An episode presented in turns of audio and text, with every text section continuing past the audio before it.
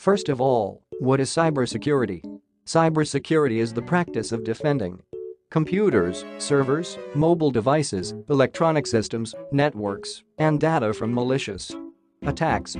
It's also known as information technology security or electronic information security.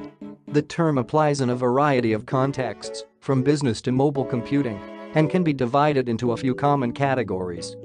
What you will learn, what are some fundamental key security goals, how to recognize and defend against phishing attacks, what is the difference between proactive and reactive? Security security strategy, and when does it make sense to be reactive? What are some of the important cybersecurity questions to ask board members in your company? Today I'm going to show you about the DDoS attacks. A distributed denial of service.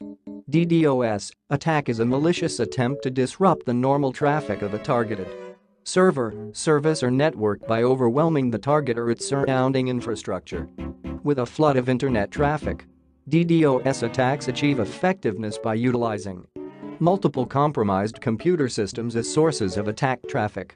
Exploited machines can include computers and other networked resources such as IoT devices. From a high level, a DDoS attack is like an unexpected traffic jam clogging up the highway, preventing regular traffic from arriving at its destination. What to do if you get DDoS attacked? If a site is sluggish, does that mean it is being DDoSed? If it is generating error codes in the 500s, error code 500, 504, 505, is it being attacked? Not necessarily, but it might. Sometimes, DDoS attacks are obvious. Most attackers are not altruistic, they're motivated by money, and DDoS extortion is common. So, when your site goes down and then you get a ransom demand usually payable in Bitcoin, it's clear what is happening. Other attacks won't be as obvious, but you can still figure out the most likely explanation. For example, if there is a nation that has a grudge against your country, and your site is being overwhelmed with traffic from IP addresses within that other nation, then this is probably a politically motivated DDoS. It's also possible to be involved in a DDoS, but not as the victim. The D in DDoS stands for distributed, because many computers are used to attack another computer system. The owners of these slaved systems might not know that they are being used in the attack. Nevertheless, there are some telltale signs that can suggest a computer has been hijacked, slow performance, high CPU usage, high outgoing network traffic, etc. If you suspect your system is being used in a DDoS attack, reach out to a company that can analyze your network and detect if there was an intrusion. I am under attack, what to do? If you've established that you are currently under DDoS attack, there are several possible solutions that are commonly attempted. Here they are, in order of increasing effectiveness.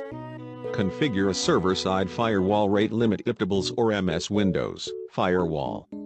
This will block the attack, but it may compromise the server's network access. It also will not prevent the incoming internet pipe from being saturated by the attack traffic, so your site might still become unavailable to web users, even if the server itself remains responsive. Limit request rates and number in the web server configuration.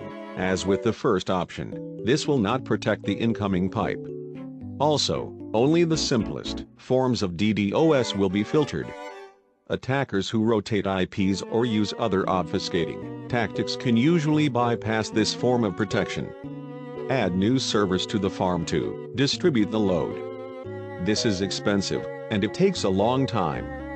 It's also addressing the wrong problem. The DDoS is not being caused by insufficient server capacity. The problem is that hostile traffic is being allowed into the network. Change the DNS record S for the domain S. This can work, but usually only temporarily. Put in an edge network firewall and rate limit the ingress path. This can work, but it can take a while to set up correctly. Meanwhile, the attack will be ongoing. Also, similar to option 2, many of these firewalls are not capable of detecting the more sophisticated forms of attack. What is the best way to stop a DDoS attack? The best way to stop an attack is to get help from the professionals. Most companies that offer DDoS protection solutions also offer immediate help for companies under attack. Note that these are business solutions.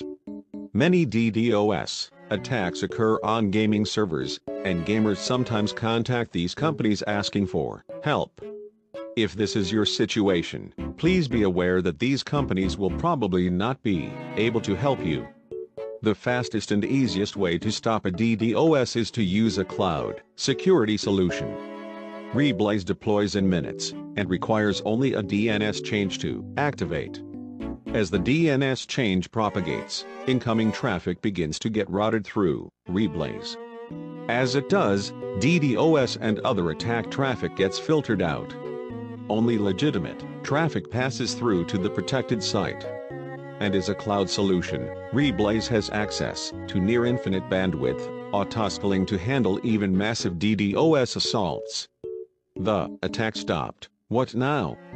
If you stopped the attack on your own without a cloud security solution, or if you simply waited until it stopped, then your short-term problem has been solved, but the long-term problem remains the attack showed that your current security solution is inadequate. You should deploy a cloud web security solution that successfully protects you from DDoS attacks, as well as other forms of internet threats. This is everything for today. Remember to subscribe to see more like this.